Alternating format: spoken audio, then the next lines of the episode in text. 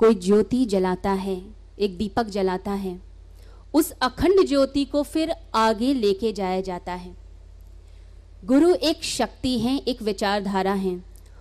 उस विचारधारा को आगे लेके जाने का काम उसके शिष्य करते हैं, उसके उपदेशक करते हैं। प्राचीन संस्कृति जो हमारी हिंदू संस्कृति है, इसमें शुरुआत से ही यह बताया जाता है कि गुरु का ज्ञान शिष्य को प्राप्त होगा। गुरु ब्रह्म ज्ञान को देते हैं शिष्यों को, अपने सानिध्य में रखकर उन्हें तपाते हैं, उन्हें ज्ञान की ज्योति में, अग्नि में तपाकर, और उनके अंदर की जो शक्ति है वो निखर जाए।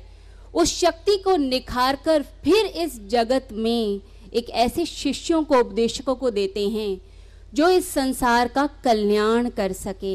प्राचीन काल में गुरु अपने शिष्यों को सामने रखकर उन्हें शास्त्रों का ज्ञान दिया करते थे, उन्हें ध्यान कराते थे, उनके शारीरिक बल को बढ़ाने का प्रयास होता था, योगाभ्यास कराया जाता था, जिससे शरीर इतना बलिष्ठ हो जाए कि हर तरह के संकट का वह सामना कर सके।